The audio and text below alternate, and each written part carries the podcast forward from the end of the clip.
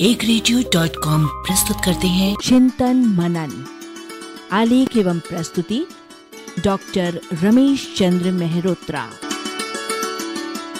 जबान की कीमत। आपने एक दुकानदार को नेम प्लेट बनाने के लिए दी। उसने कुछ एडवांस लेकर आपसे कहा कि आप उसकी दुकान पर अगले बुधवार को पहुँच जाएँ। आप बुधवार की शाम को वहाँ पहुँचे। आपको जवाब मिला? परसों आ जाइए साहब, बस थोड़ा सा काम बच गया है। आपने दर्जी को कुर्ता पाजामा सिलने को दिया। उसने आपको एक सप्ताह बाद बुलाया। आप उसके पास आठवें दिन पहुँचे। दर्जी ने आपसे कहा कि अभी तीन दिन और लग जाएँगे।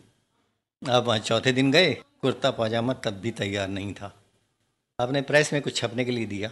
काम लेते समय प्रेस वाले ने बेहद शराफत दिखाई और वचन भरे, पर बाद में उसने अपनी जबान तीन बार पलटी कि कल ज़रूर दे दूँगा।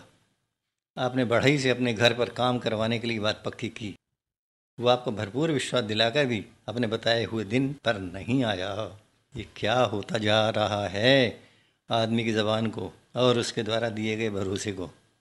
काम आपका, पैसा आपका, समय आपका, आने जाने की कसरत आपकी, सहनशीलता की परीक्षा भी आप। अपने शब्दों की लाज न रखने वाले उपयुक्त प्रकार के व्यक्तियों का चरित्र निम्न स्तर का होता है। क्योंकि वे अपने प्रिय ग्राहकों के साथ विश्वासघात करते हैं। आदमी को अनमोल बोलों का धनी बनने के लिए अपनी कथनी करने में भेद न करने का वशीकरण यंत्र बनना पड़ता है। अपना तात्कालिक काम निकालने के लिए बहकाने वाली ज़बान का इस्तेमाल करने वाले आगे पीछे निश्चित रूप से लोगों की नज़रों से गिर जाते हैं। दूसरी ओर, अपनी ज़बान का इंसानी उपयोग करने वालों का कद समाज में कितना ऊँचा उठता चला जाता है, इसे उनके मुँह से दिन रात निकलने वाली सूक्तियाँ बताती हैं। अच्छा आदमी अपनी जबान को चमड़े का काम चलाओ, टुकड़ा नहीं, मानवता का कवच मानता है। चिंतन मनन। प्रस्तुति, एक रेडियो।